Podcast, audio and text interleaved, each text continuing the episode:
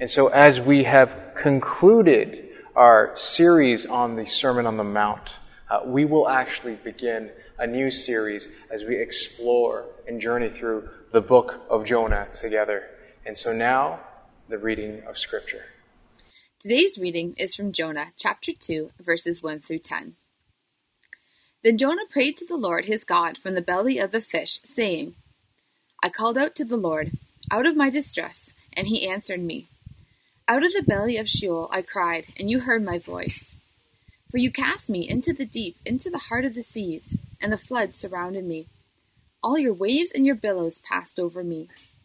Then I said, I am driven away from your sight, yet I shall again look upon your holy temple. The waters closed in over me to take my life. The deep surrounded me. Weeds were wrapped about my head at the roots of the mountains. I went down to the land whose bars closed upon me forever.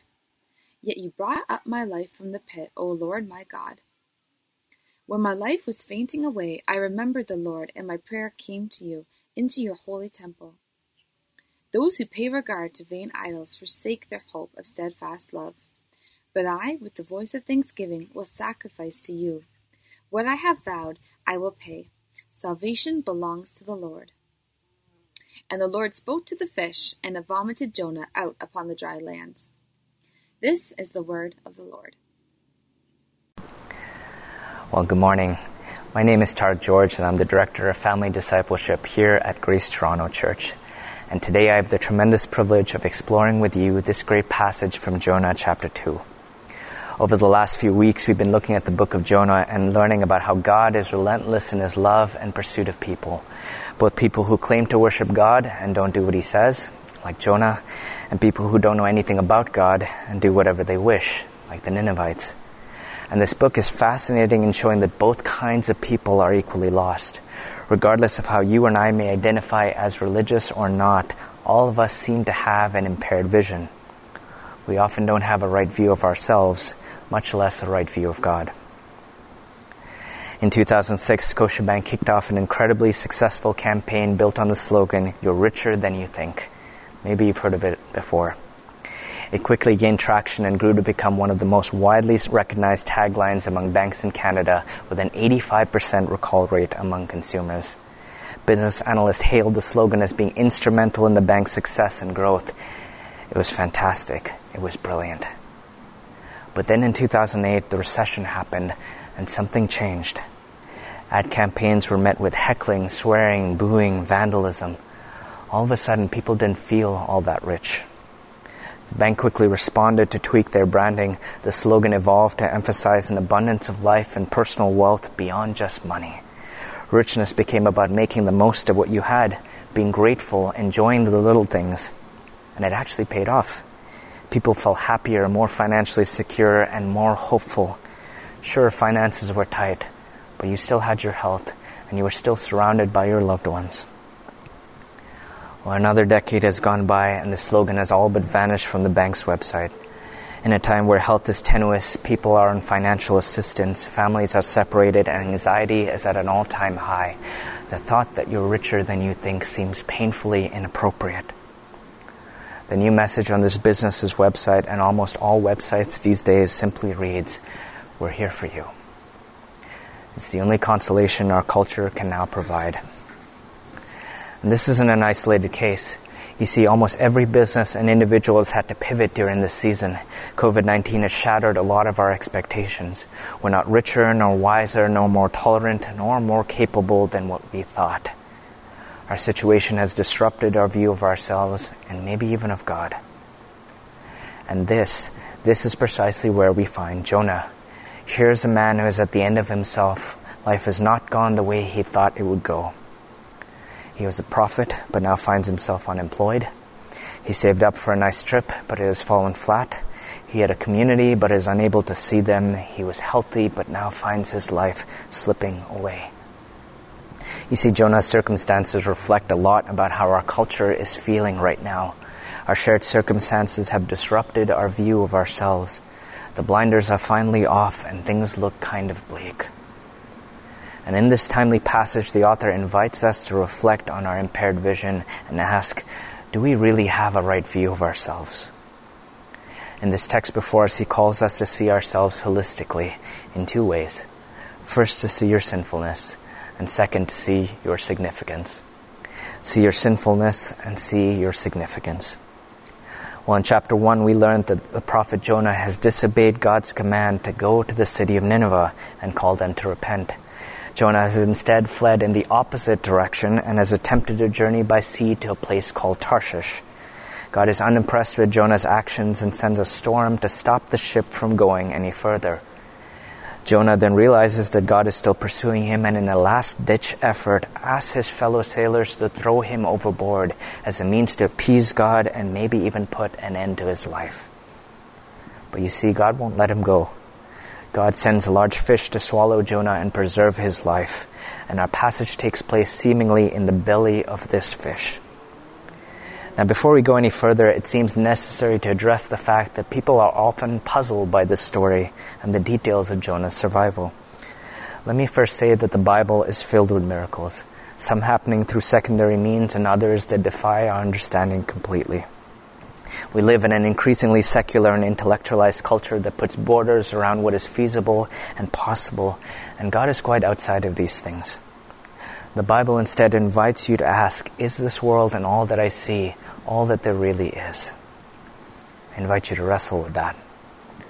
Second, you should know that Jonah is recorded in 2 Kings 14 as being a real person, prophesying during the reign of Jeroboam II. He does not appear to be a made up person, so we cannot simply write off his story as being fictitious. And third and finally, Jesus himself seems to treat this story as a real event in Matthew 12 and the entire biblical witness testifies that Jesus did stranger, more unbelievable things than this. You see, you take all these things together, and it seems like the Bible asks you to suspend your disbelief.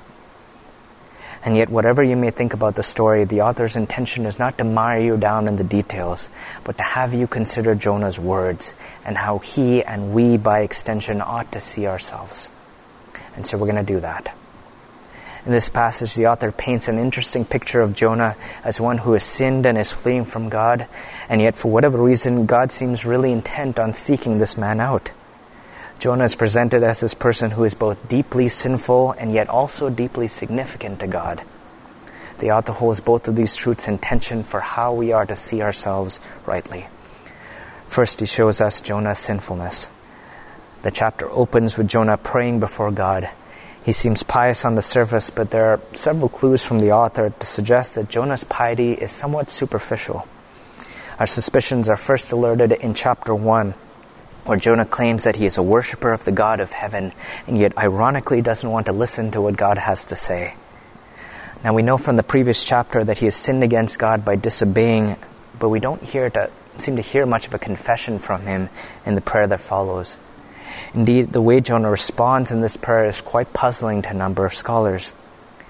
In verse 3, he says to God, You cast me into the deep, into the heart of the seas, forgetting that it was he who asked to be thrown into the water. In verse 4, he says to God, I am driven away from your sight, forgetting that his entire plan and purpose in chapter 1 was to flee from the presence of the Lord in the first place. The author wants you to know that this is important you see, the irony of Jonah's situation is that he has received the very thing that he wanted. He longed to be free of God's presence, to have nothing to do with God's word, and he is now shocked to find that freedom from God looks nothing like what he thought it would. And in what follows, the author invites us behind the scenes to enter the story and see Jonah more clearly. He wants us to reflect on the effects of Jonah's sin. And here's what we see we see Jonah in anguish without God. He talks in great length about his suffering, which the author wants you to know is a direct consequence of his sin. And yet 80% of Jonah's prayer to God is taken up with how badly he is suffering, with little to no recognition of why he is actually suffering. This is important. Jonah goes on about how the waters are surrounding him inside the fish. Waves are going over his head and threaten to take his life. There are weeds and all manner of disgusting things around him. He can feel himself being dragged down to the depths of the sea, and his life is fainting away. And most notably, he describes himself as suffering not in the belly of a fish, but of Sheol, which in the biblical worldview was a way of speaking about the realm of the dead. Now, this is all strong language, but the author wants you to understand the seriousness of Jonah's situation. Turning away from God is not a small or trivial thing. Proverbs 16:25 says this that there's a way that seems right to a man, but in the end it leads only to death, only to suffering, only to heartache. Here Jonah acknowledges that he's in the very belly of death. The way that seemed right to him has actually estranged him from God. See, to Jonah fleeing to the land of Tarshish represented the potential for flourishing apart from God. And it is as if the author is saying, Don't kid yourself. Don't kid yourself. See, what Jonah is experiencing here is a visual representation of what it looks like when people reject God and go their own way. At first, the way seems viable and right. It promises happiness and comfort, but without God, the destination is still the same. This passage challenges us with the most uncomfortable notion that you may think you're bound for Tarshish when you may actually be heading to Sheol. This text asks you to very carefully examine the trajectory of your life. If you turn away from God and want nothing more to do with Him, what are you really left with? And I think it's here, as Jonah nears death, that he realizes what eternity away from God actually looks like. And it's not at all what he wants. He feels himself being dragged further and further into the depths, and the chasm between he and his God above is just increasing it's widening both physically and spiritually. And scholars here think that through his suffering, Jonah is beginning to understand something of the consequence of his sin. As his life is fainting away, he begins to maybe see himself rightly as a sinner. Now, if you're here and exploring the Christian faith, you need to know that this is a fundamental tenet of what we believe. The Bible claims that all people are sinful. All of us regularly use our words, thoughts, and actions to hurt and offend both God and our neighbors. We make decisions every day, both consciously and unconsciously, that run contrary to the Word of God. And the Bible calls this sin. It affects everyone. In the book, you'll see that the people of Nineveh are condemned for neither knowing God nor obeying Him. And in this chapter, Jonah here is condemned for being fully aware of God, having all knowledge of Him, and yet disobeying God even still. The author insists here that sin makes no distinction between the religious and the irreligious. In fact, you will realize that literally every other person in this book appears to be more honest about their sin and more open to God than the one believer in the story. If you've ever wondered why religious people are sometimes worse than everybody else, look no further. This book answers you with a flurry of color. See, it doesn't matter if you're a prophet or a pagan, a Christian or an atheist, a churchgoer or a hedonist. You can be a worshiper of God and be wallowing in sin. You can claim to know nothing about God and still be called to account. Sin has affected every part of our lives, and we need to come clean. We need to confess to God. But Jonah doesn't quite do that, does he? Notice that throughout this prayer, not once do we hear Jonah say, I confess, Lord, forgive me. See, I think Jonah, like many of us, has an inflated view of himself. Not only is he a Jew, but he's a prophet. He's God's representative. He knows God's law. Surely he's not so bad. You might have a different standard. Perhaps you're kind or you've dedicated your life to helping people. Maybe you're engaged in social justice or you give to the poor. Maybe you define your goodness by the things you don't do or the ways that you aren't like everybody else. I wonder, what is the thing deep down that assures you that you're a good person? Has it held true all the time? See, here's the principal problem of sin. The Bible describes people as not only being sinful, but we're also people who fail to take our sin seriously. Sin keeps us from seeing ourselves rightly. In her critically acclaimed book, Mistakes Were Made But Not By Me, psychologist Dr. Carol Tavris examines how the human brain appears wired for self justification. She talks about how all people experience a certain kind of cognitive dissonance, a, a, discrepancy between how we choose to see ourselves versus how we really and truly are. She writes, cognitive dissonance is what we feel when a self concept, I'm smart, I'm kind, I'm good, is threatened by evidence that we did something that wasn't smart, that we hurt another person, or that wasn't good. She explains that this cognitive dissonance threatens to dismantle our personal sense of self. And to reduce this feeling of dissonance, we either have to modify and protect our view of ourselves or accept the evidence that we're not as good as we thought. She jokes. Guess which route people prefer? See, over and over again, her research showed that it is significantly difficult for people to relinquish a sense of their rightness. We do everything we possibly can to defend our view of ourselves as being morally good, right, responsible, wise, and dependable. We are people who constantly deflect. We either believe that our mistakes were isolated incidents in an otherwise perfect track record, or when that fails, we pat ourselves by thinking that at least we're better than somebody else. Have you ever found yourself doing that? I found that true of myself. And the author here wants to expose that tendency in all of us. Look at how Jonah responds to being confronted about his sin in verses 8 to 9. Near the end of his prayer, he says, Those who pay regard to vain idols forsake their hope of steadfast love, but I, I will sacrifice to you. Do you hear that? He says, I'm not like those foolish idol worshippers. Their judgment is deserved, but I, I am a true worshiper. I'm different. I'm better than them. He deflects. And then, almost without skipping a beat, he says, But I, with a voice of thanksgiving, will sacrifice to you. What I vowed, I will pay. Translation Thanks for bringing this to my attention. I think I can take it from here. Do you see what's happening? Jonah deflects. Jonah deflects big time. When Jonah is confronted about his sin, his response is not, I have sinned, forgive me. It's comical. He responds with, At least I'm better than those people, and I'll do better next time. Here's cognitive dissonance at its finest, what the Bible prefers to call sin. Jonah would rather minimize and manage his sin than admit what is true about himself, that he is a sinner. So you and I are not so different from Jonah, are we? We deflect all the time in our workplaces, with our families and our relationships. We steal the credit and shift the blame. We pat ourselves on the back when we hear of other people's mistakes. We minimize our faults and justify our errors. We dismiss those who criticize us and surround ourselves with those who only praise us. See, we don't like being in the wrong either. We deflect all the time. And you see, to have a right view of ourselves, we must be able to see ourselves clearly with all our imperfections. This passage asks you to be humble, to be willing to see your sin, and to own it. And yet, and yet, lest you leave this text feeling hopeless and that your life is sinful and useless, the author reminds us that our lives are also deeply significant to God. And in order to see yourself rightly, you must also see from this text how deeply you are loved you are significant.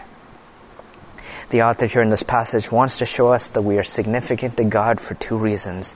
First, because God is merciful, and second, because God is on a mission. Notice that for all Jonah's disobedience, God still listens to him. He is merciful. He says, I called out and God answered me. I cried and God heard my voice. Scholars even note that the fish that was sent by God was actually sent to save Jonah he would surely have died and drowned.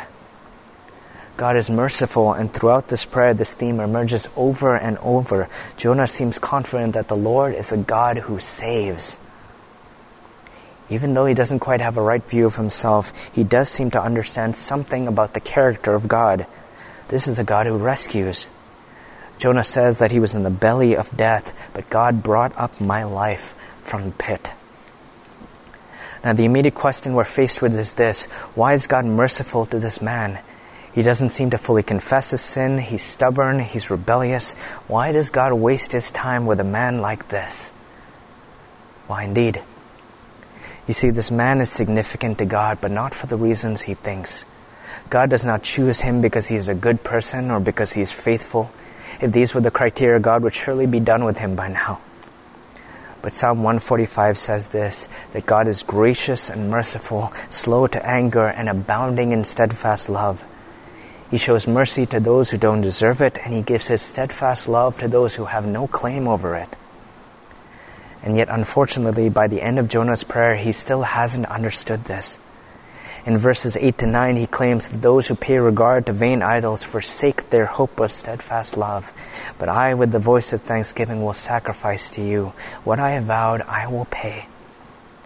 Jonah's arrogance is that he thinks that God has saved him because he prays to the right God and he doesn't serve idols.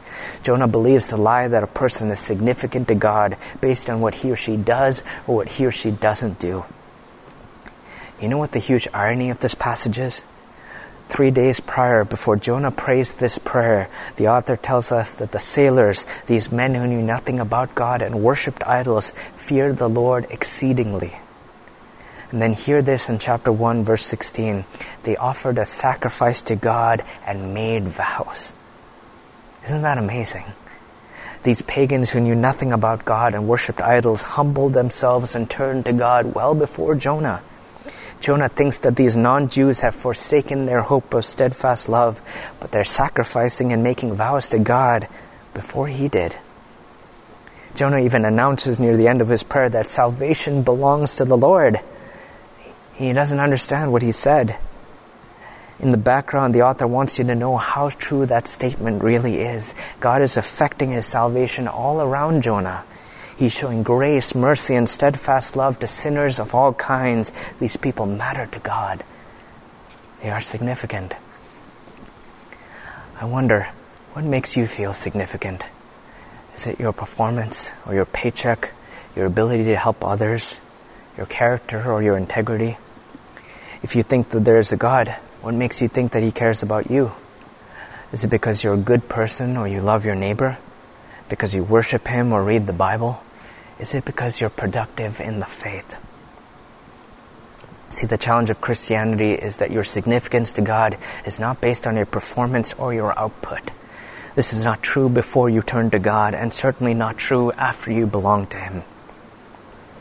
As the research shows, we often try to defend our significance by thinking that we're not flawed. And the Bible says you are flawed, and yet you are significant. Jonah is significant to God for no other reason than because God is merciful. And we're told that God in His mercy speaks to the fish and it releases Jonah upon dry land. Jonah is saved. And yet that's not the end of the story, is it? Jonah is saved not as a means to an end. He is saved because God is also on a mission. People are significant to God not only because God loves them and He is merciful, but because God loves to use His people to extend His mercy. Notice that God has not saved Jonah just so that he could go back to the way things were. In fact, Jonah tries. He says, I shall again look upon your holy temple. But God says, No, actually, I think I have something else in mind. God rescues Jonah and releases him when Jonah vows to obey God and go to Nineveh. See, God in His wisdom likes to use sinners to participate in His work and mission. The beauty of the gospel is that God has ordained to use sinners, imperfect people, to reach out to other imperfect people. God has not made salvation known to you just to have it stop with you. And the author wants to make this clear. Jonah here is delighted to be saved. He cries, Salvation belongs to the Lord. But you see, deep down, Jonah is reluctant to extend this salvation to others. The salvation that he claims belongs to God functionally really belongs to him, to hoard and consume to himself and withhold from others. And next week we'll be looking more in depth at God's mission, but for now this text asks us this question Whom does your salvation belong to? Whom does your salvation belong to? Because how you answer that question may determine how you see yourself. The author wants to say you are significant because God loves you and because God loves to use you. You are significant because God is merciful and because God is on a mission to save a great many sinners. See, it's this mission that leads God to send another final prophet, his own son. 700 years after this book is written, Jesus comes to us as one sent by God so that all people might begin to see themselves rightly. When questioned about his ministry in Matthew 12, Jesus responds that he is one like Jonah who has come to fulfill God's mission. Yet those listening to him didn't understand what he was about to do. As a prophet, he could have called out to sinners as Jonah was instructed to do. But Jesus understood that mere words were not enough. The chasm between God's holiness and people's sin was too great. Something else was needed to reconcile us to God, and Jesus vowed to do it. Men and women, Jonah's words were never more prophetic than when uttered by the Son of God himself. I, with a voice of thanksgiving, will sacrifice to you what I have vowed I will pay.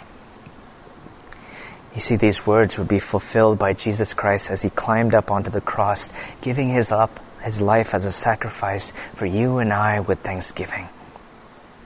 If you ever doubt that you're sinful before God, look to the cross. If you ever doubt that you're significant to God, you are invited to look yet again. God has not left you to wonder. See, Jonah is released from the belly of Sheol because there's one who takes his place. You and I are released from the consequences of our sin because there's one who bears them for us. The gospel proves that salvation belongs to God in the most painfully poetic way. He both owns it and yet it costs him everything. And yet Jesus, knowing these events beforehand, prophesied this that as Jonah was in the belly of the great fish for three days and three nights, so will the Son of Man be three days and three nights in the heart of the earth. As Jonah is vomited out of the belly of Sheol, so too does Jesus emerge from the grave. Jesus is obedient to God in a way that no prophet or person before him could ever be, and death cannot hold him. This is the great news of the resurrection. Jesus is triumphant over death the New Testament affirms that when we see ourselves rightly, when we turn from our sins and put our faith and trust in what Jesus has done, death has no hold over us either. Some implications from this passage. What is it calling us to do? I think this author is asking us to see ourselves afresh. This text asks you to humbly own your own sin. Now, for some of us, Christianity might seem unattractive for this reason. Why would I worship a God who wants to beat me over the head about my mistakes? Why would I care for a religion that just tells me that I'm a bad person? Let me say that confession is hard. It's difficult for all people, even believers, as this story shows us. But the gospel's goal is not to have you think badly about yourself, but to have you think realistically and holistically about yourself. Our culture is not very good with this we often swing back and forth between two extremes depending on what's trending in the news. We either believe that society is amazing and wonderful or that society is corrupted and awful, and only the gospel brings balance. If you believe you're only significant, you underestimate your sin. If you believe you're only sinful, you underestimate God's grace. This text asks you to see both, to see yourself in a balanced way. What could be better? Others of us here like the idea of God, I think, but don't like the way He might ask us to change. We want to live the way we want, and God's word seems restrictive and onerous. Many of us feel that God has a duty as an all powerful being to love and protect us from all difficulty always. Like Jonah, we feel entitled to receive God's blessing, but not obligated to do what He says. This passage is for all of us all of us, I think, like Jonah, feel content to be saved from the consequences of our sins, but not content enough to leave them behind. The story of Jonah, I think, is the story of all of us. And this is a challenge from this passage. This text asks you to not simply see your sin in general abstract terms, but to own it specifically. Would you take time this week to examine yourself? Spend some time in confession, cry out to God, consider your great need for Him. Ask the Holy Spirit to convict you of any ways that you have been resisting Him. What are the sins that you're finding hard to give up right now? Bring them to Jesus because He cares for you. Here's the point of the gospel. Here's the point of this passage. Here's the point of all of this. All of us stand spiritually and morally bankrupt before God. We have nothing to our names. We are not, in fact, richer than we think. But hear these great words from Ephesians 2 that God, being rich in mercy, because of the great love with which He loved us, even when we were dead in our trespasses, made us alive together with Christ. This is a tremendous assurance in the gospel. May you see yourself as both sinful and significant. May this great hope stir you to see yourself afresh.